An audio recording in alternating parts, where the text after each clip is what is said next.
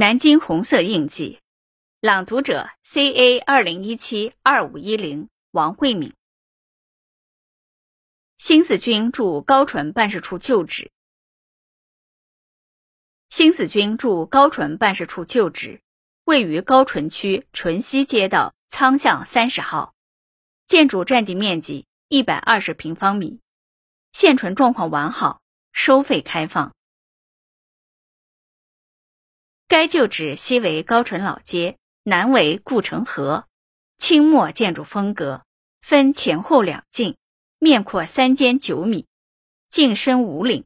走马楼式，上下两层，上高 3.7 米，下高 2.65 米，映山顶。1938年8月，为开通茅山抗日根据地和皖南新四军军部的通道，新四军第一支队政治部决定由宣教科长戈白章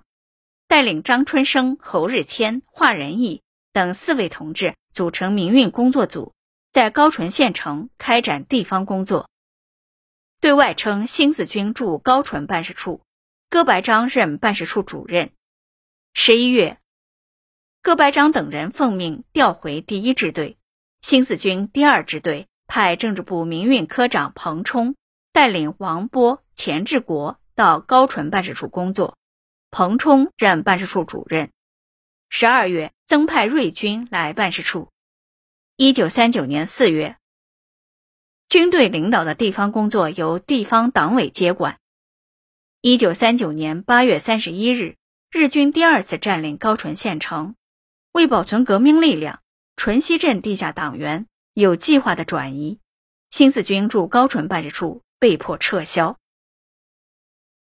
新四军驻高淳办事处成立后，在县城小学教员、县初级中学学生、手工业者和商店店员中进行宣传发动工作。9月初，在进步青年中组建中华民族解放先锋队淳西大队，通过斗争考验，在民先队中建立党组织，先后成立中共淳西第一支部、中共淳西第二支部、中共淳西第三支部，亦称东洋店支部。同时选派优秀青年到军部教导队学习，培养抗日骨干。新四军驻高淳办事处存在的时间虽然不长，但为高淳县城地区建立党组织做了大量的工作，为高淳地区民众坚持长期抗战打下了基础，也为东进抗日的新四军架起了通往皖南的桥梁。新四军驻高淳办事处旧址于2000年2月被高淳县人民政府公布为县级文物保护单位。2005年11月被中共南京市委党史工作办公室命名为南京党史教育基地。